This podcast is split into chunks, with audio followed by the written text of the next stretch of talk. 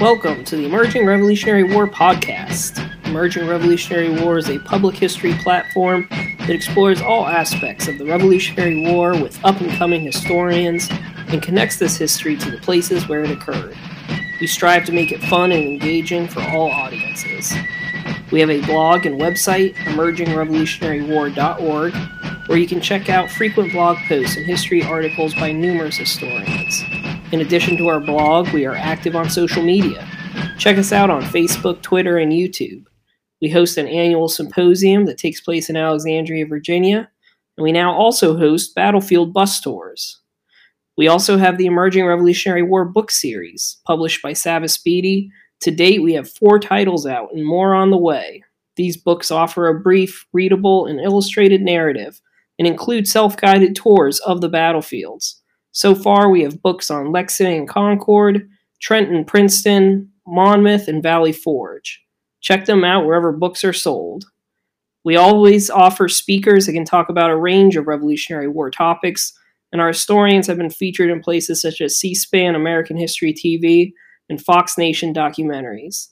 Make Emerging Revolutionary War your home for the 250th anniversary of America's independence. This show is filmed live every other week on our Facebook page. So if you like to watch these live and have an opportunity to engage with us, check us out every other Sunday night at 7 p.m. Eastern on our Facebook page. Enjoy the podcast. Uh, well, good evening, everyone. This is Rob Orrison with the Emerging Revolutionary War. Uh, welcome back. This is our one year anniversary. We started doing these uh, Sunday night chats one year ago. Um, and Phil and I and a few others, our friend Mark, have kept them going, and we're going to keep them going because we have a good time having a drink, talking history, uh, and and sharing some some great information from some great local historians and historians across the country. Uh, so I'm joined with Phil Greenwalt here in the bottom of my screen, and I'm with our great speaker tonight, Alex Cain, who we'll talk about here in a little bit. But I just want to say thank you for everyone for joining us tonight. Um, at the end of our talk, we'll talk about some of the things we have coming up. We have a symposium coming up. We have a bus tour in November coming up. And then we'll talk about uh, our next talk in two weeks, the Battle of Alamance. Um, so I'm joined, we are joined tonight with Alexander Cain, who is, if you have not read any of his information about Lexington, you're missing out. And of course, tonight is the anniversary of the night before the Battle of Lexington and Concord. Lots going on uh, tonight in Boston in 1775. Mm-hmm. We thought it'd be great to have Alex on tonight to kind of talk about his love and interest in Lexington. Um, Phil and I wrote a book about Lexington and Concord and really relied on a lot of the research that Alex did and is doing right now there locally. So welcome, Alex. Thank you for joining us. Thank you, guys. I'm thrilled to be here. So um, we have a bunch of me and Phil have been talking past couple of days. We have a bunch of questions to ask you, and we okay. probably have we probably have more than what we need, what we what we have time for. Um, and we'll also allow people to chat on the uh, put in the chat about some questions too. Great. But first question, uh, you know, and we ask this everybody who gets involved in this information. How did you how did you come to love this story, the story of Lexington in 1775? You know, it, it, it, goes back to literally probably when I was in second grade. Uh, I, I, mean, I am born and bred New England. Uh, I grew up in a region of Massachusetts that is called the Merrimack Valley, which is northeast of Lexington and Concord.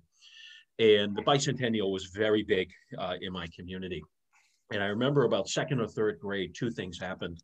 Uh, the first was I, I my social studies teacher took us on a tour uh, of Minuteman National Park. And I remember buying myself a toy musket and, and the entire afternoon I spent pretending I was a Minuteman in, in the backyard. Um, but my teacher also realized that I, I, had a big interest in history and, and actually handed me a book. It, it was a children's book.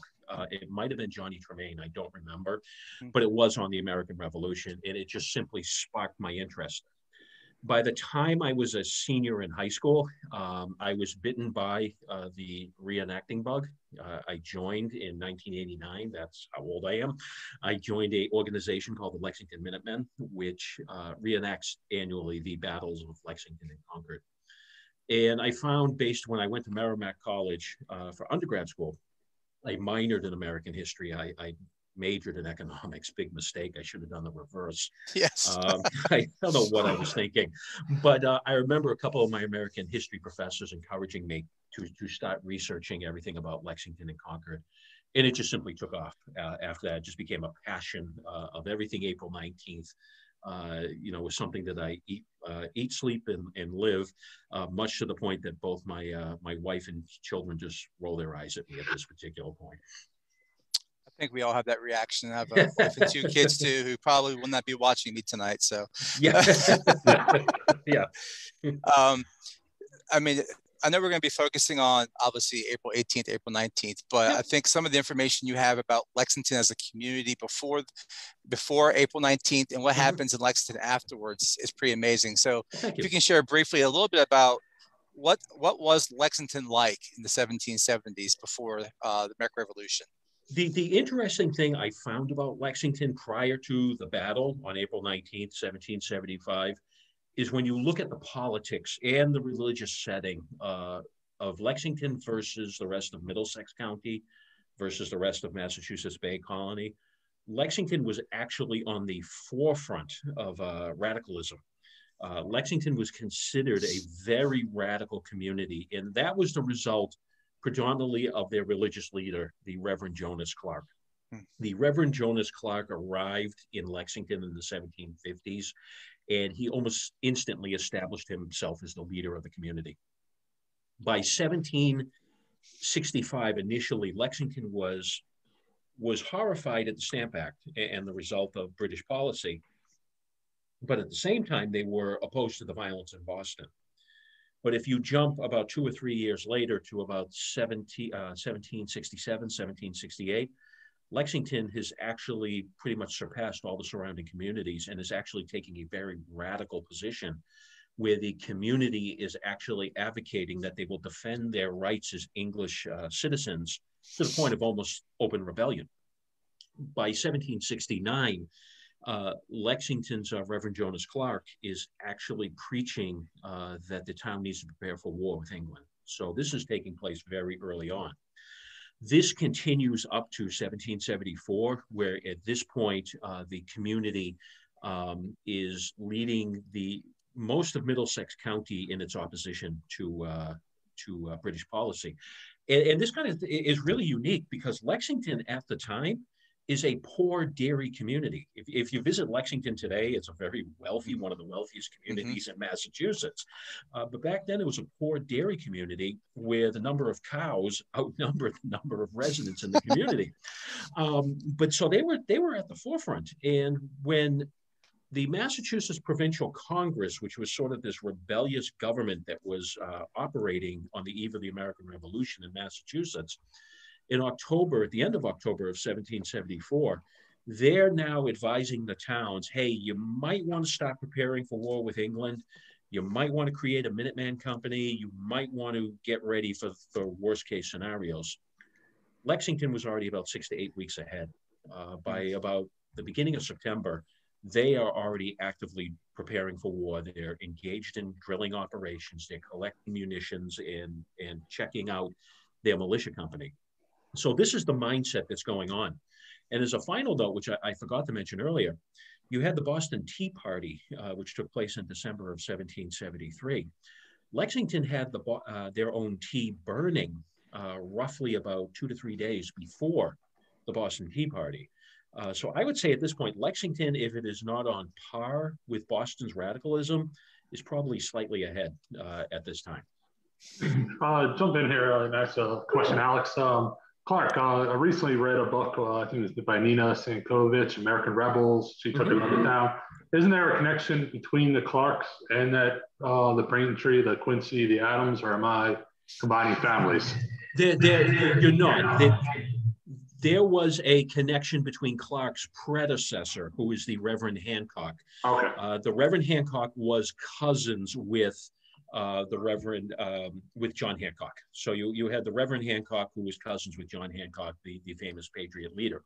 Now, that said, um, the Reverend Hancock, uh, Hancock was considered not just a leader of Lexington, a lot of the neighboring communities, as well as Boston, looked to him uh, for guidance. So there were times when uh, Clark would be brought into Boston to give sermons on political issues. Uh, he was brought to Lincoln, he was brought to Concord, he was brought as far north as Andover and Newburyport. And so um, when on, on the eve, on the, the night before the Battle of Lexington and Concord, whenever the Massachusetts Provincial Congress would meet uh, in Concord, often John Hancock would stay at the Clark Parsonage. Now, the Clark Parsonage was at one point the Reverend Hancock's home. Uh, so it's a natural place for him. So you, you sort of have this strong, I'm not going to call it familial relationship, but there's definitely a, a, familiarity between the Hancocks of both Boston as well as the Hancocks and Clarks of Lexington. Uh, it's always interested me. Uh, I worked a few years at George Washington birthplace, and I always say, like, what's that okay. one moment that they go from being colonists to revolutionaries? And yes, you always find, yeah, what's that? And when we were writing the book, it was okay. What was that one moment where they decided? And as you said, they radicalized. I mean, Lexington within a short period of time. But is there that one moment that is it the Stamp Act? Is it what is that? You said that few years, I think it was in between. You, you, you know, it, it's interesting because I, I saw when does the bell ring that it becomes unrung that they, they hit that that level of radicalism. I, I think it was the Townshend Acts at, at that point. Um, I think they saw there was this growing belief within Massachusetts as well as the other colonies that England, through its economic policies, was trying to enslave the colonists, that they were hoping to provoke a war through the Stamp Act, through the Townshend Act, the Intolerable Acts, etc. Um, I think it was around somewhere around the Townshend Act that there was the final straw, uh, where they felt that they were successful in the Stamp Act. In less than three years later, here's the British government once again trying to do the same thing. And that sort of pushed Lexington over the line. And it was sort of at that point, it was a point of no return. Um, again, as I said, by 1769, uh, Lexington is not only engaged in open boycotts, um, but again, they're engaging in these radical political statements where they are actually saying uh, that they are willing to defend their English liberties up to uh, military force if necessary. Uh, and it continues after Lexington and Concord. Of course, Lexington was just simply throwing gasoline on the fire at that point. Um, by 1776, where the state of Massachusetts uh, was contemplating, you know, do we support the Declaration of Independence? Lexington again was at the forefront, sending letters to the Massachusetts legislature saying, "Oh, we are going to support this. We firmly believe it." Uh, so th- this again, uh, uh, and again, it was through the leadership of Clark. Uh, so it undermines, uh, or it sort of uh, underscores, excuse me, um, the the growing or the evolving position of the town at the forefront. One of the questions that we get a lot when we do talks about Lexington and Concord is, you know, uh, with, the, with the, the British response, I mean, was there, do you think there could have been a better way for, for Gage to respond to, to the arming of the, you know, the different communities or, uh, you know, because people always ask, well, like Phil just mentioned, when was that moment of no, no, no return? Um, you know, I mean, if you sit in Gage's shoes, I mean, what is he to do? He's got, you know, he's hearing all this information. He's had mm-hmm. the different things, the Salem alarm, you know, things happens at Portsmouth, New Hampshire. There's there's different things going on. What was he to do? What what what do you think that possibly he could have done to have avoided the bloodshed that took place on the 19th? He he was a he was in a really between a rock and a hard place because when he arrived in Boston, on the one hand, during the French and Indian War, from what I understand, he was he was a light infantry commander. Mm-hmm. And he was actually well respected by, by the American colonists uh, up until the point he accepted command of, of the, uh, the British armies in North America and uh, command or, or, accepted the role as military governor of Massachusetts Bay Colony. That was at that point, he, he sort of lost favor with Massachusetts. Um, so he was in a rock in a hard place. On the one hand, he had to follow um, British orders and, and British governmental policy. But on the other hand, right in his backyard are basically towns and communities that are sort of thumbing their nose at him uh, with their outright ignoring British colonial law and policy.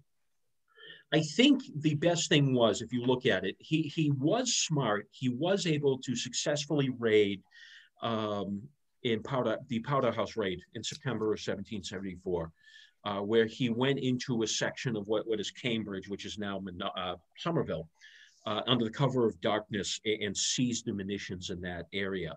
The advantage he had for that particular raid was that he had an available waterway. He was able pretty much to row out to uh, Somerville uh, along the Mystic River, uh, and then work his way back under the cover of darkness. And, and the colonists had no idea what was going on until it was too late.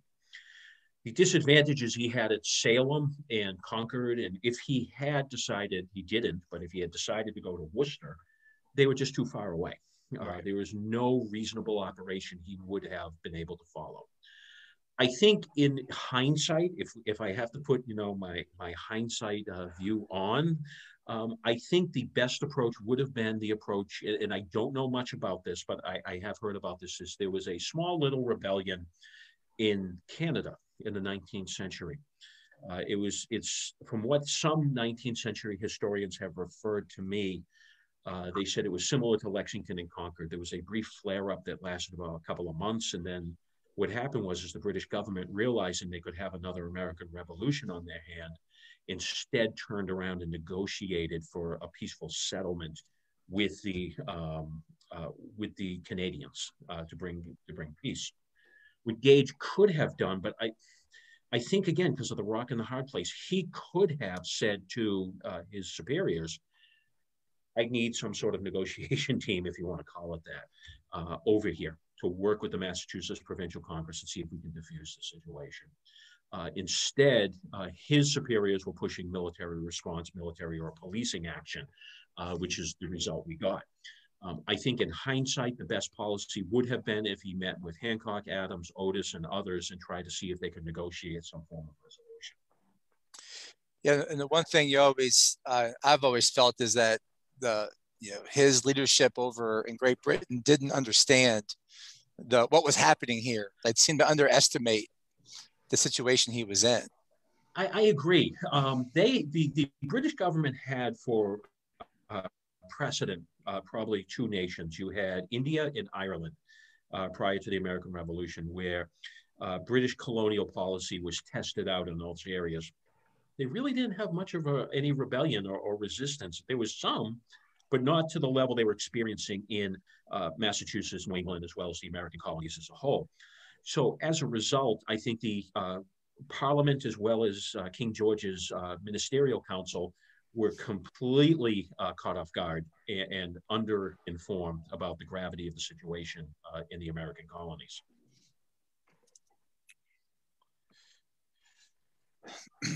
So um, one thing I wanted to bring up that you don't hear much about in other books is the Lexington Training Band. You ah. call them as you call them as they are supposed to be called, which is great.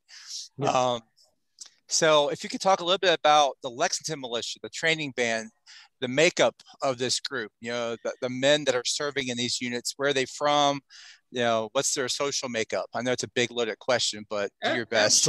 this is this is one of my favorite questions, and, it goes back to when I, I, first became a Revolutionary War reenactor back in 1989, 1990. Uh, there was a member of my organization, uh, a retired police officer named uh, Mark Poirier. And Mark turned to me one day. We were at some small ceremonial event, and he turned to me and said, "You know, there's no such thing as the Lexington Minutemen." And I was like, "What are you talking about? You know, the famous Lexington Minutemen still in the green across the street from us." So it, it, ended up. I started doing some digging and some and some researching, and he's actually 100% correct. There is no evidence at this point that a minute company existed in Lexington.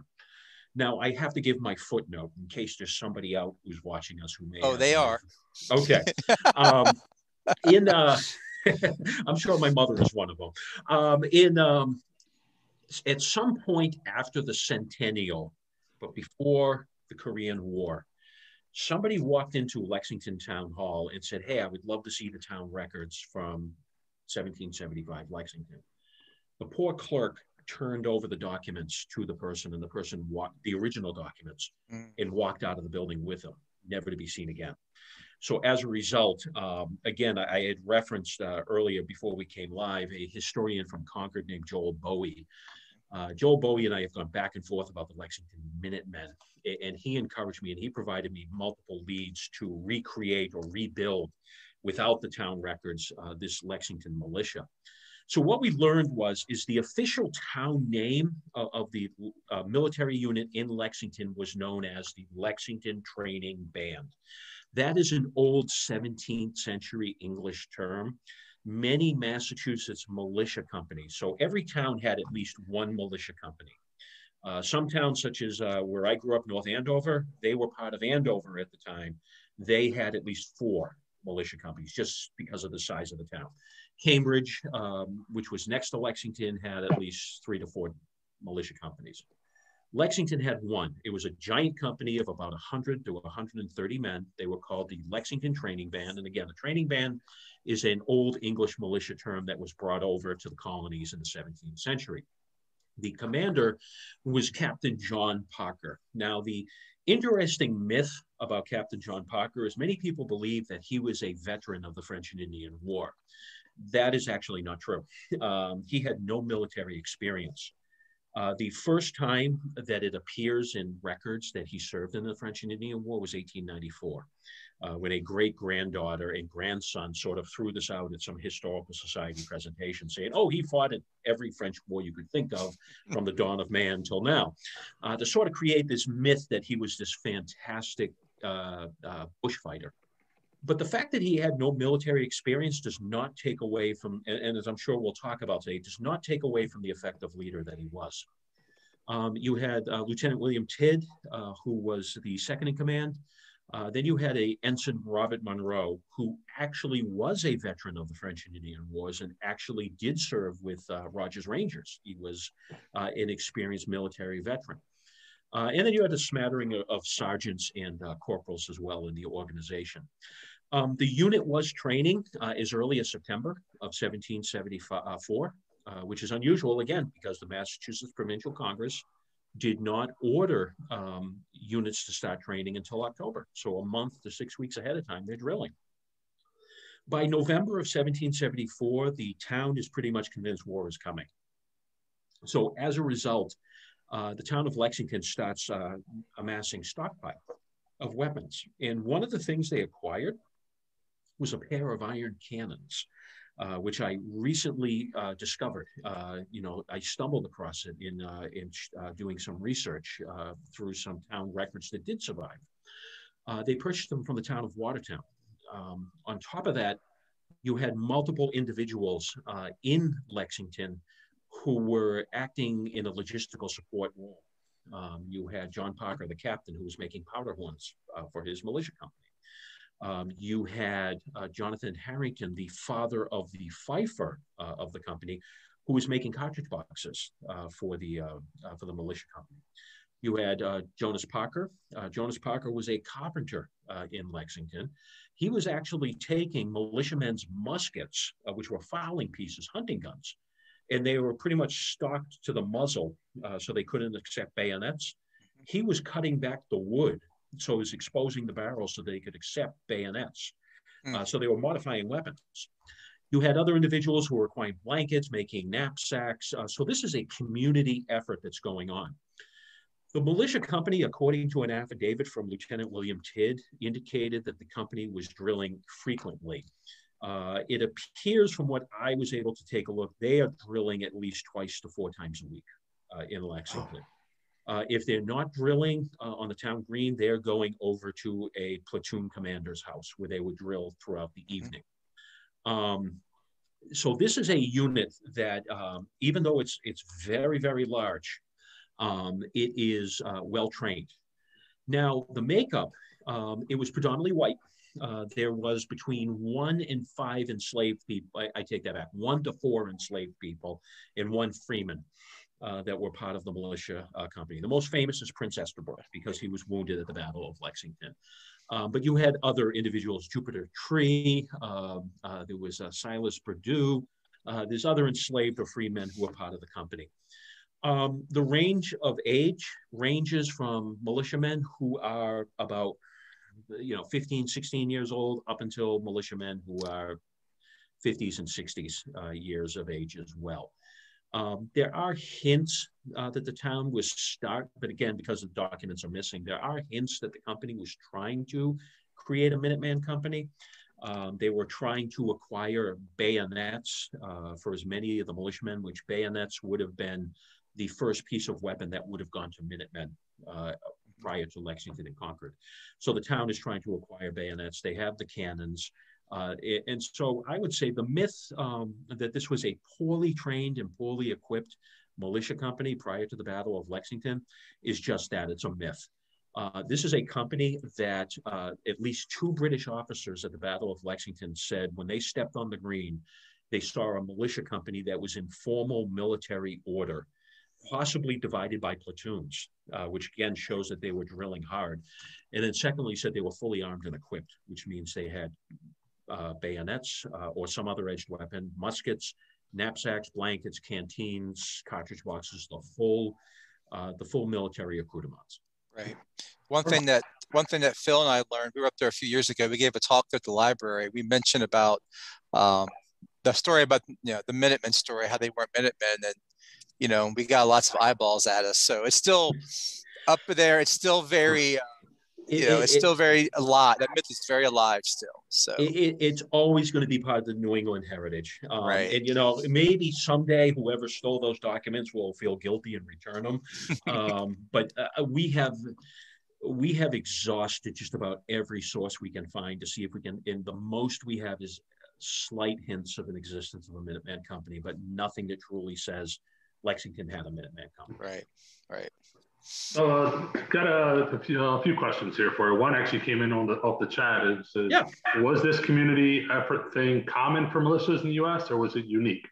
That is an awesome question, and the answer is absolutely. Uh, every community, I shouldn't say every community, the overwhelming majority of the Massachusetts and New Hampshire and Rhode Island communities uh, were engaged in this collective effort effort to arm and equip uh, its militia and minute companies.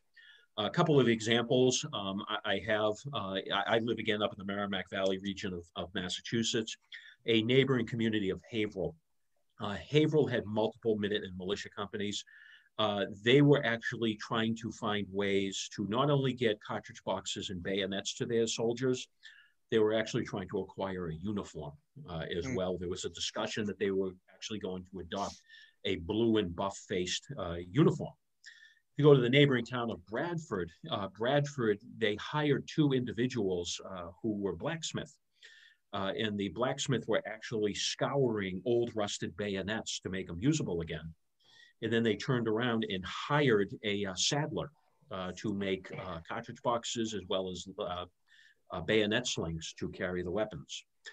Uh, the towns of Andover and Methuen, Massachusetts, their main priority was bayonets and bayonet slings. So they were uh, the community effort was to try and, and do that.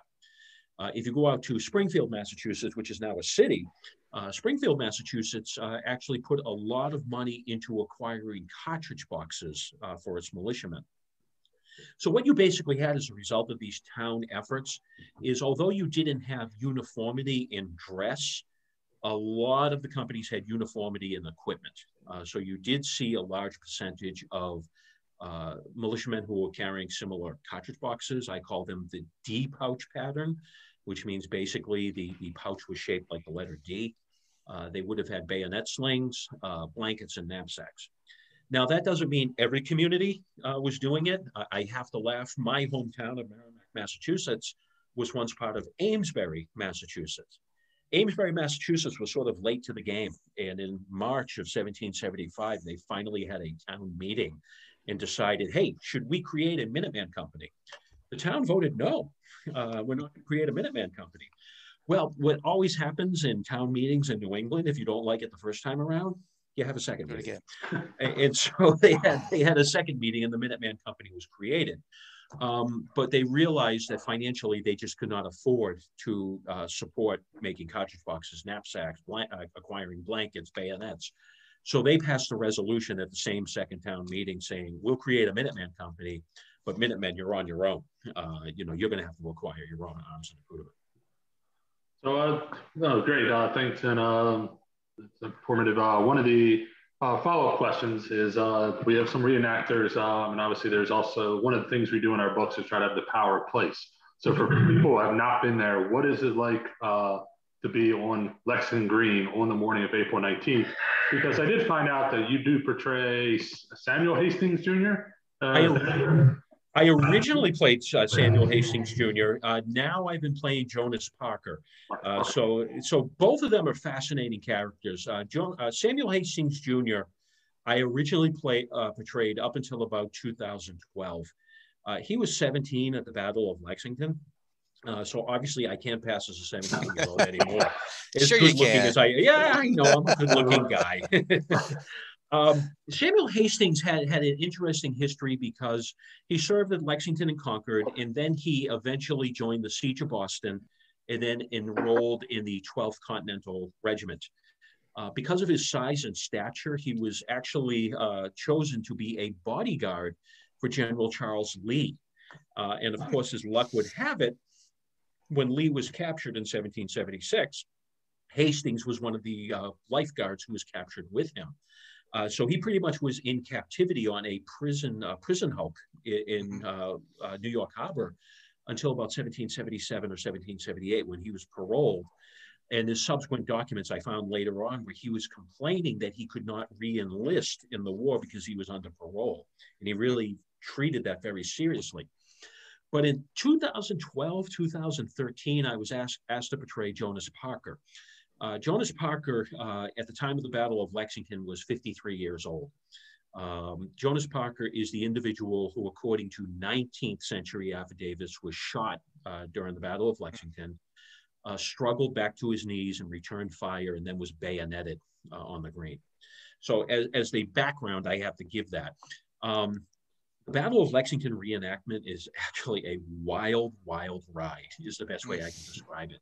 Uh, there's been times uh, I've been out on the green where it is raining or snowing, and I'm saying, "What am I doing?" Uh, there's been other times we've had some weird New England weather. It was like 90 degrees out, and again, I'm saying, "What am I doing?" I could take up golf or you know take up you know, something else. Uh, but when you get on the green, and just as the sun is coming up, and you're realizing at about five five thirty in the morning, where it's probably at its dark, the sun is starting to come up, but it's still at the darkest point.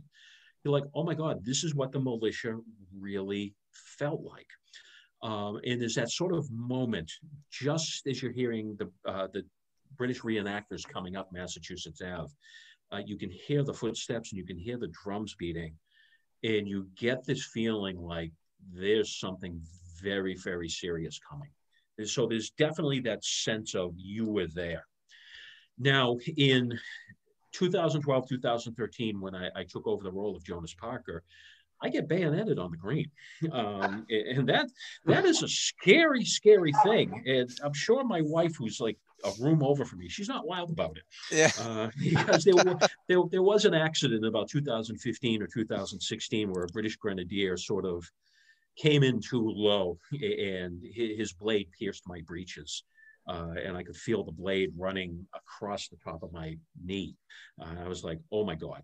Um, but just to see you know, so the, the usual reenactor I work with with bayoneting, he and I, you know, are very safe with each other. This was a year that we had a substitute time because this British reenactor, his wife had the audacity to be pregnant.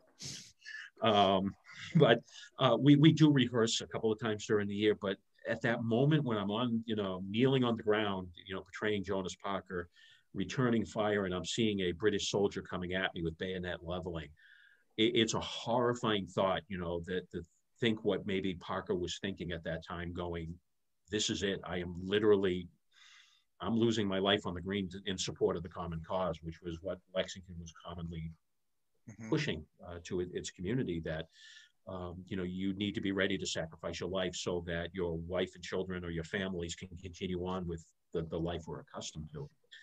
And the thing that often runs in my mind also about Jonas Parker, again, he was 53 years old. Many people think that he was elderly. I know in the movie April Morning, which was, I think, a 1987, 88 movie, they portray Jonas Parker as about 70 or 80 years old.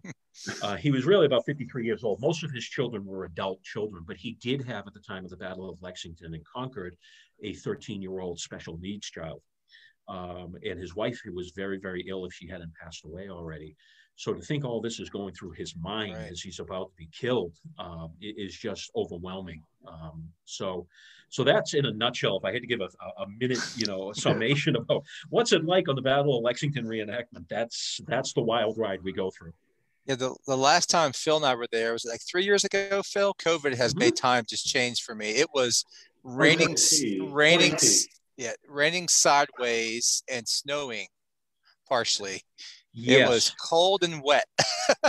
I, I remember that reenactment because we we also had a young man who um, had a Make a Wish uh, request oh, that wow. he wanted to be an American Revolutionary War reenactor at Lexington and Concord.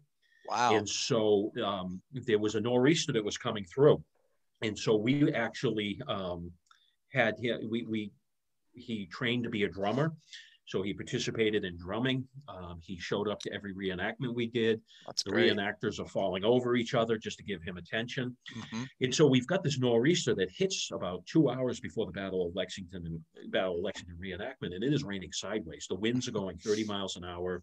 It's probably 30 degrees out. And you know, this is a discussion from the town. Do we continue with this event? And to their credit, the Lexington Minutemen said because of the importance to this kid's, this is his wish. We're going to do it. The organization told the town, we're going forward with or without you. You mm. can arrest us if you want, but we're going to get That's amazing. his wish. And it was, it was a, I remember being bayoneted and laying down in the mud and it's raining. I'm soaked straight through. I'm cold. I was like, you know something, for this kid to, you know, get his wish, I'll do it three times over again. It was, it was, it was amazing. So you, we were probably across the field from each other at that event. Huh? Yeah, we did. I did obviously know the backstory of that. That's amazing. Mm. Phil and I were amazed that you all still did it, but it was pretty yeah. cool. yeah.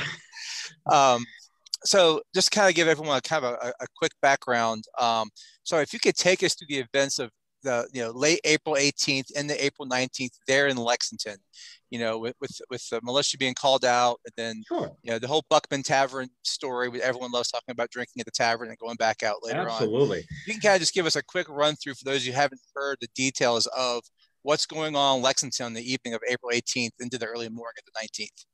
Absolutely. So, as, as an initial pro- promotion, I'm going to encourage your followers if they're not following my tour company, Untapped History, uh, on Facebook, please do so immediately because throughout the next couple of days, we are actually doing real time postings throughout the entire uh, uh, uh, Patriots Day, April 18th, April 19th uh, days.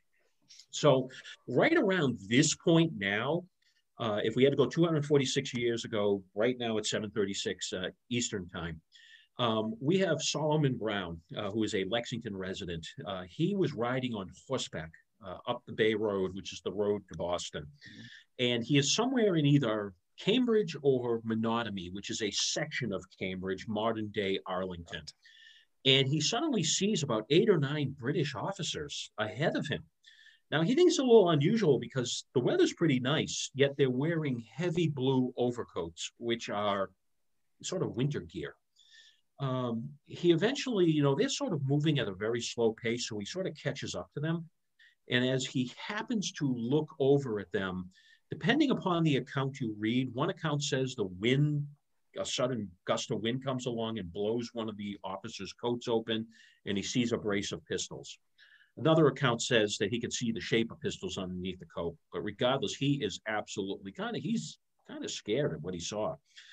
As soon as he passes the officers, he breaks into a gallop and immediately rides to Munroe Tavern, which is in Lexington, and sees Sergeant William Munroe. Uh, sergeant William Munroe is the orderly sergeant. He's probably about fourth or fifth in command of the company. And Brown reports to Sergeant Munroe, this is what I just saw down the road. Now, they're a little concerned because whenever the Massachusetts Provincial Congress would meet in Concord, John Hancock and Samuel Adams would stay in Lexington, usually with the Reverend Jonas Clark, again, because of that familial relationship we talked about. Now, on this particular night, both Hancock and uh, Adams are in Lexington, and there is a concern that these British officers are out to arrest the pair. So, as a result, Sergeant William Munroe um, dispatches uh, a detail of guard to the Hancock Clark House to protect these two politicians.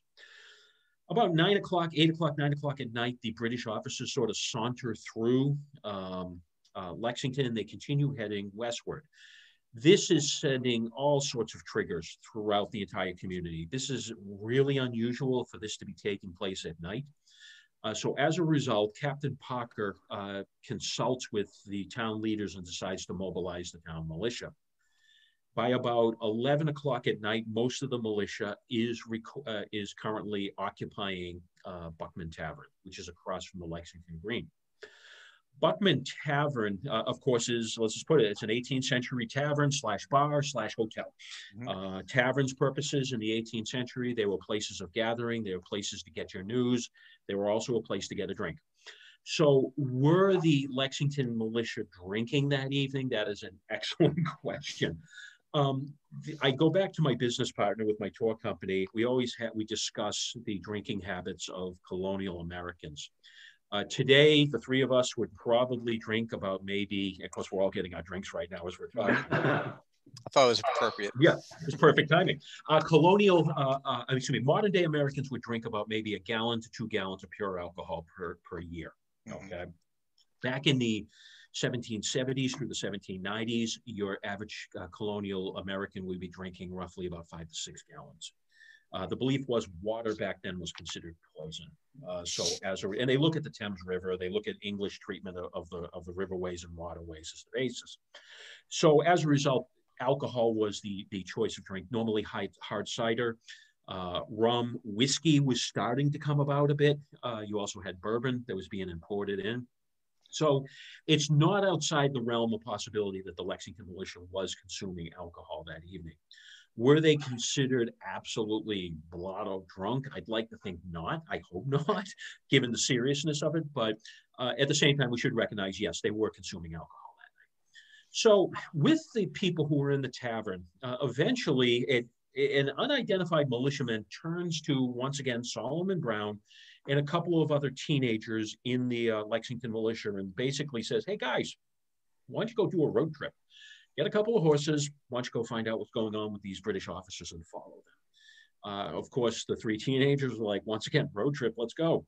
And they jump on horseback and they try to shadow the British officers. Of course, the British officers were trained well enough that they were able to sort of put out flankers. They were able to take advantage of shadows.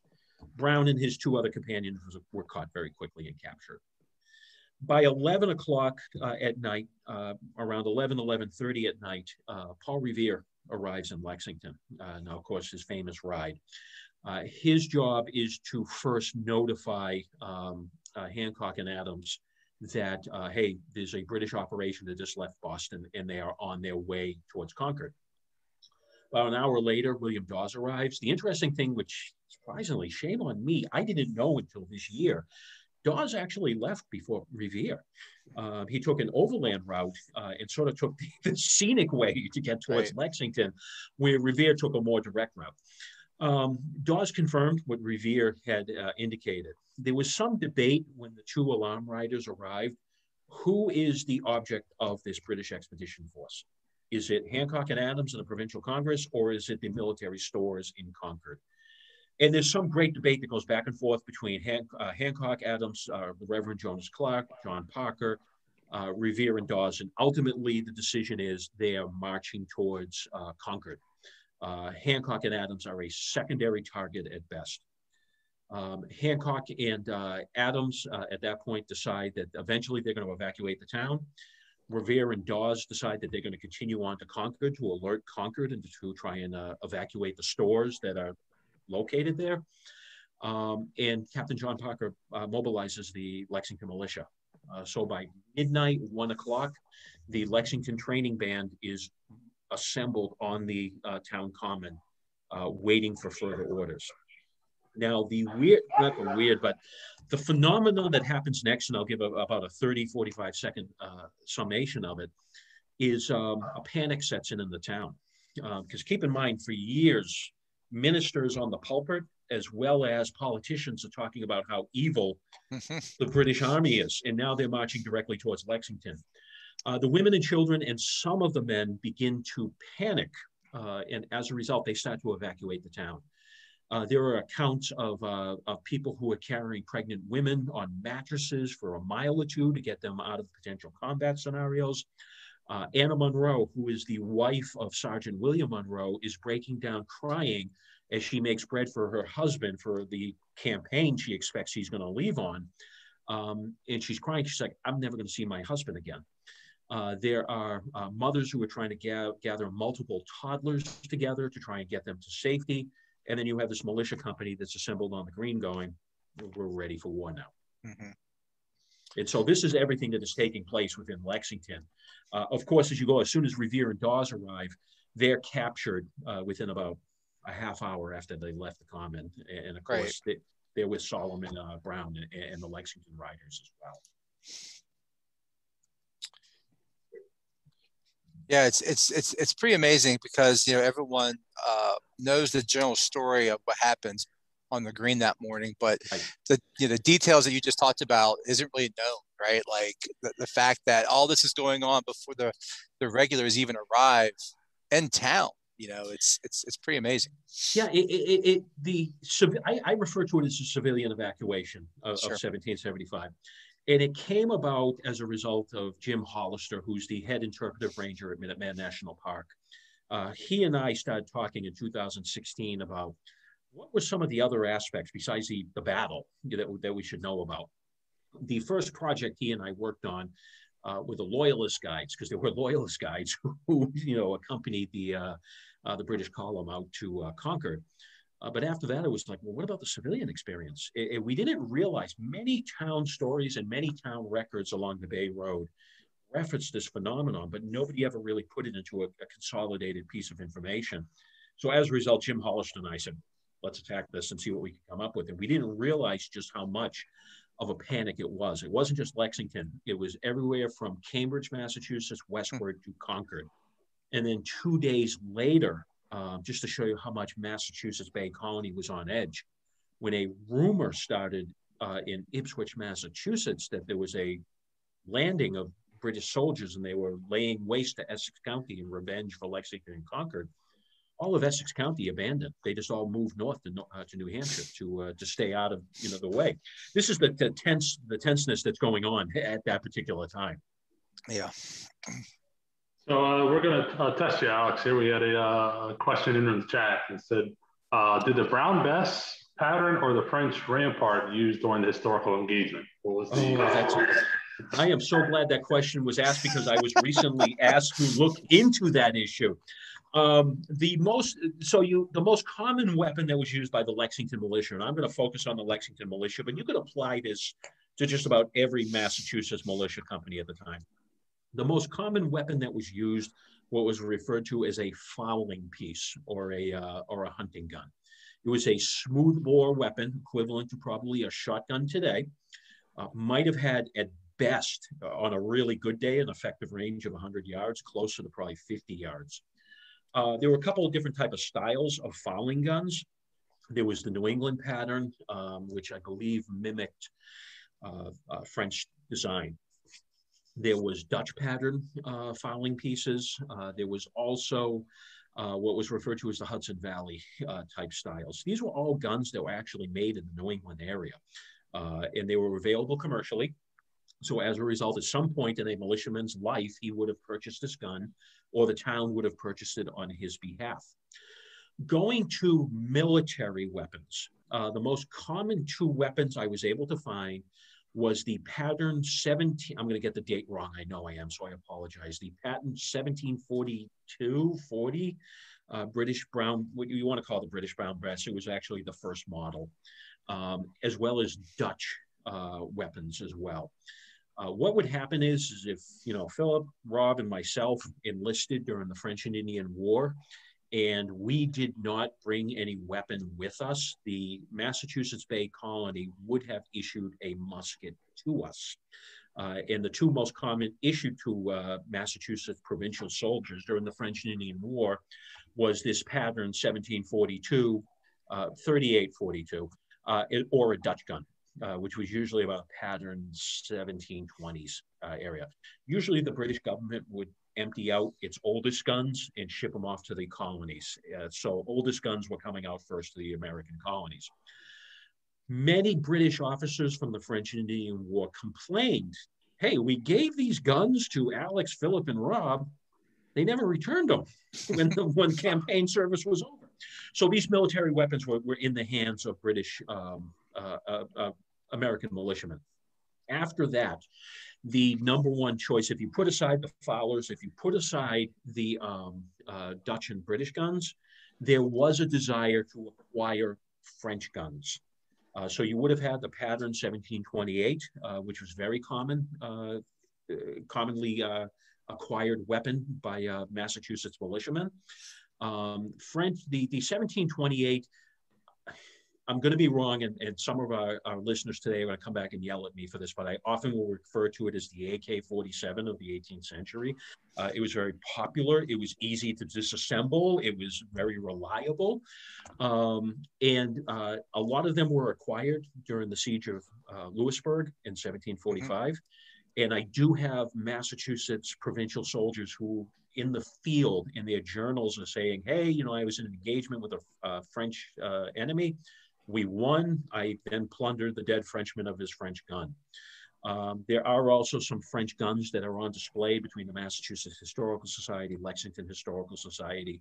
I believe at least two of the Lexington militiamen that I've seen their guns uh, could be possibly dated back to uh, 1728. The last area for overseas military weapons may have been a smattering of Spanish guns. Um, they might have gotten from the siege of Havana in the early 1720s. Um, but if I had to pick, your first choice was fowling pieces, which were the civilian shotguns of the time. Uh, second two would have then been Dutch or British. Third choice would have been French. Yeah, uh, people are chiming in here on this on this gun discussion. It's pretty amazing. There's a big interest in this, so uh, you're hitting a chord here. Oh, um, yeah, it's, it's it's great stuff. Um, so you know, looking at our time here, we got about 10, 15 minutes left. Um, we won't go through all the events April 19th, obviously, but one of the things I wanted to ask you, um, as someone who's written about Lexington, given mm-hmm. tours, mm-hmm. been there on the green for the anniversary, what's one of your most frustrating myths that come from the events of 19th. It doesn't have to be just Lexington. It can be Lexington and yeah. Concord. It can be Battle Road. You know, uh, what's one of those things out there that you hear a lot that you kind of wish we could fix? You know, I, I think the, the big one, I, I'd have to, one, I'm sort of a purist. O- over the years, um, I've become more and more, I, I, call my midlife crisis that I become a progressive or a hardcore reenactor. Mm-hmm. Uh, so as, as, a result, you know, my midlife crisis is I'll, I'll, sleep in the open field with a blanket and that's it. And Mrs. Cain will say, you're nuts. um, but the, uh, the two myths I, I've seen, one is the clothing, that there was this big perception in the 19th century that everyone went out in their shirt sleeves with just a musket and a horn right. and nothing else. And it's like, how they even load the guns? Where are they keeping everything? Mm-hmm. But the bigger one was the military organization. There is still this ongoing perception that Minutemen were these individualists uh, who just simply grabbed their gun, you know, left the plow behind and just ran into the battle. And it was every man for himself. Uh, and that actually was not the case. Um, as I indicated earlier, uh, Minute and militia companies were organized on a town level. Okay, so the you had your militia company. Minuteman companies sprung forth from the from the militia companies in 1774, 1775. Usually, your Minuteman companies were your younger guys in the town. They were usually between 17 and 24, and then maybe the officers were late 20s, early 30s. And I always use this as an analogy, my son and myself. My son is uh, going to be turning 21 uh, next month, so we'll be sure to have a drink for him. Um, but um, if he and I had to have a race to the town common, he's getting there well before I am. Okay. I'm going to be stopping at least three times to vomit or catch my breath. Um, so th- there was when you when the town militia companies were organized, there was a legitimate organization. But on top of that, there was actually a regimental organization as well on the county level. Uh, so as a result, you would have, let's take Lexington.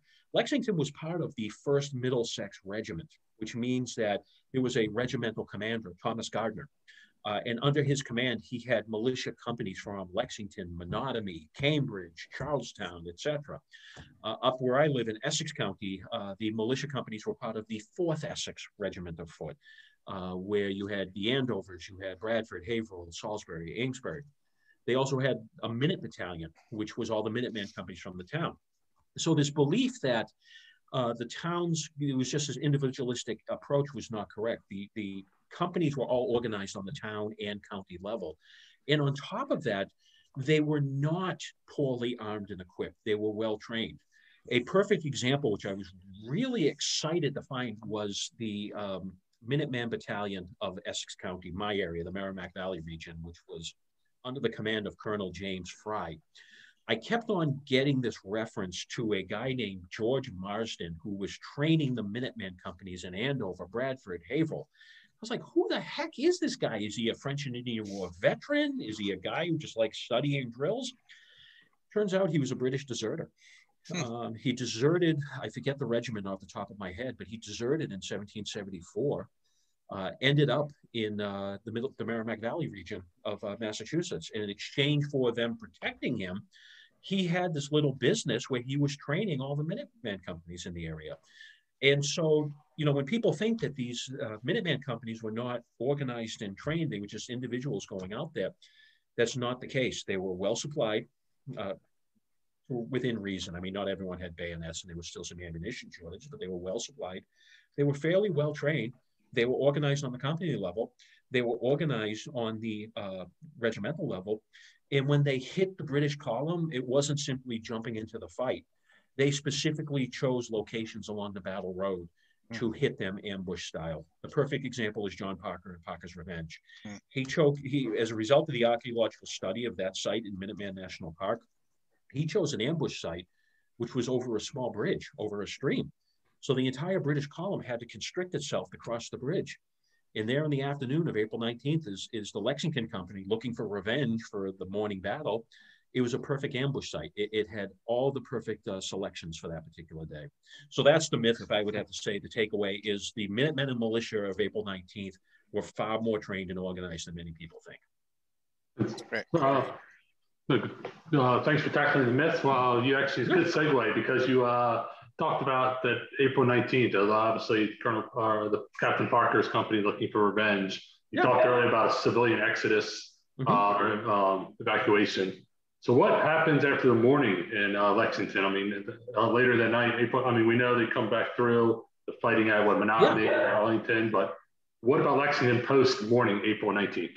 This is a testament to John Parker's ability as a military leader. And this is why I, I, really feel strongly about the fact that, hey, so what if he was not a veteran of the French and Indian War? John Parker was able to successfully rally a defeated troop. The Lexington Militia is the only defeated unit of the day. They were swept from the field. They had the highest casualty rates of the day. Mm-hmm. Um, you had uh, eight killed, 10 wounded, just completely driven from the field. And now they've realized that British are going to be coming back through their town. Parker and the men of Lexington could have taken the easy route and simply said, you know something, we're done for the day. We're going to go, you know, hide somewhere. We're going to wait till everything passes. To his credit, John Parker inspires his troops to say, we are going to re-enter the combat and we're going to get back and we're going to attack and, and, and get something, get some revenge for what happened this morning. And so what happens is some point around 11 o'clock in the morning, after they have buried their dead, now they have buried their dead in a makeshift grave covered by brush because they're convinced the British are going to defile the grave on the way back. Um, he convinces them that we're going to re-enter the fight. And so the militia company is now about full capacity. There's about 100 plus men, fully armed and equipped, and they march into battle. The town legend is they marched off to an old Jacobite rebellion song, the White Cockade, um, mm. but they marched to a site called Parker's Revenge, which is near Pine Hill along the Lexington Lincoln line. Uh, meanwhile, the, the civilians in town, the women, children, and some men, are evacuating again. They came back after the Battle of Lexington, but now they realize the fight's about to come back to us. We need to evacuate again. So, in the militiamen's mind, they're like, I'm not going to know what's going to happen to my wife. I have no idea what's going to happen to my son or daughter. I have no idea what's going to happen to my home. They're probably, they may not be there when I come back. So Parker is looking for revenge. And so he selects this site, um, what is now called Parker's Revenge, uh, which is a small outcropping in a wood lot just on the Lincoln line. There's multiple outhouses, there's multiple boulders. Uh, it is a perfect ambush site because as I mentioned, not only do the British have to cross a stream at this site, so they have to bring in all their flankers to cross, there's like an obstacle course that the British have to cross to get to Parker. Uh, so he hits them hard uh, with a couple of volleys and then he withdraws. Um, the fight eventually continues and pours into Lexington, and it really becomes nasty because you have uh, General Earl Percy, who is a uh, relief force, arrives in town to save the British expedition, and he has about 1,100 men. So now the British forces combined between the morning expedition, the Concord, and now this rescue force is about 800, uh, excuse me, 1,800 men in force with artillery. And so uh, you're seeing instances where the British artillery is firing uh, cannonballs through Lexington's meeting house, which not only is just a governmental building, it's also the town's church at the time. So it's very offensive. Uh, eventually, um, they start to withdraw from Lexington, but Percy realizes that if we are withdrawing, he notices in East Lexington through Menotomy into Cambridge, the houses along the road are getting closer and closer to the road and, and closer together. It's becoming a very dangerous situation for him. So as a result, he orders uh, the British soldiers to go house to house to clear it and then burn the houses. So you have multiple homes in Lexington going into Menotomy where the fight is literally hand to hand, room to room, and house to house. It's very bloody. And then on top of that, the British are torching the houses and pillaging the houses as well. Um, so what is happening? Uh, they're going in, they're clearing the houses of the enemy, the militiamen and Minutemen. Then other British soldiers are going in looting, and then the third wave of British are burning the houses. Uh, from a Massachusetts Lexington residents' point of view, this is highly, highly offensive. Uh, house breaks and looting are considered on par with um, with murder. It's considered a capital crime. Uh, so this is taking place, and this is the mindset. So when many of the residents, after the British left uh, Lexington and continued on their retreat, as far as I know, the Lexington militia stopped pursuing the uh, the column, probably because of the death and destruction that was taking place in their town. But when they came back and visited the houses in East Lexington around Munroe Tavern as well, Many houses are burned, many houses are ransacked, they're subject to multiple theft, there's dead British soldiers on the front lawn, their livestock has been killed. The town is economically devastated as a result of the, uh, of the events of April 19th. Yeah, and, and reading some reading your book here the uh, past couple days, you have a lot of good research on what happens oh, in you. Lexington afterwards, and and their support for their for their uh, militia and their men who are in the Boston siege as well. So yes, um, people just April nineteenth, Lexington, you know, that's it. But you know, it continues on like every community in the Revolution. You know, they're they're they're left to deal with a lot of different things after that April nineteenth action. So. Um, you, you cover that really well in your book. Oh, thank so. you. It, it, it's tough. The one thing I always put as a footnote, and at some point I, I have to document it more, is I call it the Second Lexington, which took place at the Battle of Monmouth. Uh, Lexington ha- had a company in the 15th Massachusetts under the command of Edmund Munroe, and they took a direct artillery hit uh, at the height of the battle. Uh, sadly, Edmund Munroe, who was a Lexington resident who did fight at the Battle of Lexington and Concord, he was decapitated as a result mm battle. And I believe there was about five or six Lexington men who were either killed or wounded as a result. So this just keeps going on. Lexington continued to, to, funnel troops and money and support throughout the war. Um, in the months after Lexington and Concord, uh, Lexington actually became an artillery park. Um, they were actually making carriages uh, for uh, cannon pieces that would be support uh, the war effort during the siege of Boston. Uh, so, and that's just a snapshot. Lexington was heavily, heavily involved in, in the military operations and the political operations after uh, April 19th. Yeah. And I just want to tell you, Phil and I keep looking off the screen because there's a ton of chat going on here. so uh, people are really, really interested. I wish we had more time, but people are really interested in this. And to, to that end, uh, if you could talk for a few, a little bit about uh, your blog and Untapped History, so people sure. know we, we have been sharing uh, Alex's in time post on our Facebook page, but please go check out his page because you have information all year long on, on, this stuff. So if you can kind of share a little bit sure. about your blog and your and your website and your tour company. Thank you. So I, I, I have two, you know, predominantly I'm, you know, similar to you guys. I, I'm in higher education, but my hobby slash side business uh, or slide side activities. Um, I run a blog and recently launched podcast uh, called Historical Nerdery. Uh, Historical Nerdery, you can find it at historicalnerdery.com. Uh, is a uh, it focuses on Lexington and Concord as well as Revolutionary War New England. I usually, most of my postings tend to focus on the events around April 19th, uh, 1775 and the siege of Boston. Uh, although I do have a, a secondary interest in the loyalist experience during the American Revolution, so I will often post about uh, the loyalist experience.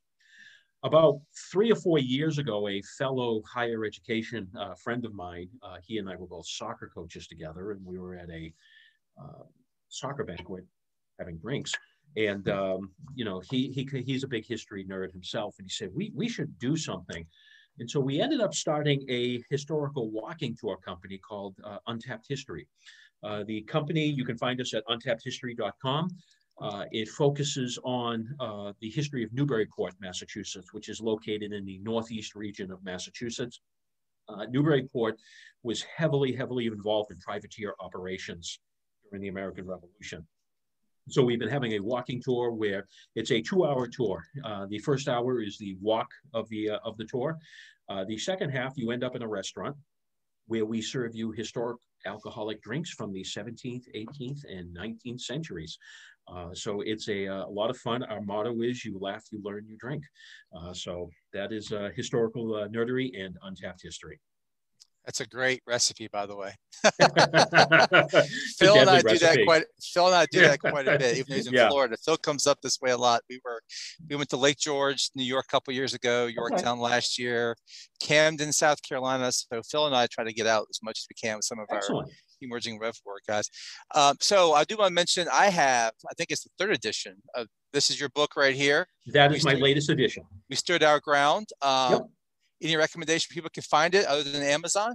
The other than that, um, if you if you go to my uh, website historicalnerdery.com, there is a link uh, to it.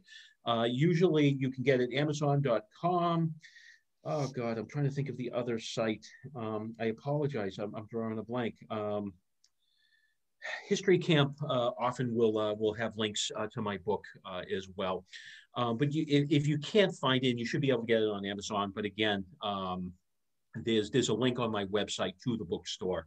Uh, okay. Uh, if you click on books, you should be able to find it. And shame on me, I should remember. They're going to kill That's me. okay. I always try to give people an opportunity to give other than Amazon if there's right. one out oh, absolutely, there. Right? Absolutely. Amazon's um, doing fine right now. So. Exactly. I, I, prefer to support the small, the, right. the smaller stores as well. Uh, if you're having trouble uh, finding it, just shoot me a message through uh, my website, and I, I will definitely uh, send you a couple of links. And I will say for anyone who's watching who's really interested in American Revolution, the the appendices in this are oh, amazing. Oh, like the research, he goes into the clothing. I mean, it's it's it's great stuff, and I read it every April. Um, up to tonight, so uh, it's it's a great read. So thank you. I, I also want to say that you know, people always worry about young people not interested in history. I know we have an 11 year old from Alabama watching us right now. All right. We have we have lots of young people watching. So excellent. Young people are interested in history, and, and that's always a myth. So um, I used to be one of those young people, no longer young, but uh, it's still something that people find interesting. And April 19th and April 18th, we didn't go into Paul Revere tonight because that's been covered so yeah. much over history, but that still inspires, I think, with many people, the myth of Paul Revere's ride, uh, you know, all the myths out there, but I think it yeah. still interests people. The story of that, what happens North Church and what happens on the green there at Lexington. It's a, it's an amazing story. And, you know, it, it's a wonderful story, and I'm thrilled to hear that you're telling me there's so many young people. You know, hello yep. to the 11 year old from Alabama. You, uh, you, know, fun fun story I often say is my own daughter. Uh, my daughter is a history nerd um, as well, although she's into World War II history. Uh, fun story. I was offered a reenactment up in Canada. Now I'm going back to probably about 2010, 2011, and I called my family just to check in. And my wife told me how she, my daughter was, who at the time I think was eight, was so upset because she loved history so much and wanted to reenact with me. Uh, so she became a reenactor for about five years. She portrayed a child refugee uh, for a hmm. loyalist group I participated in. But it goes to show she's very big. She can run circles around me right now in uh, history. So for the young ones who are on the on the show tonight, I, I think that's awesome. Keep doing what you're doing, and uh, let's get in touch at some point. You know, you know, if you ever want research or something you're interested, contact the three of us. Yeah, it'd be great.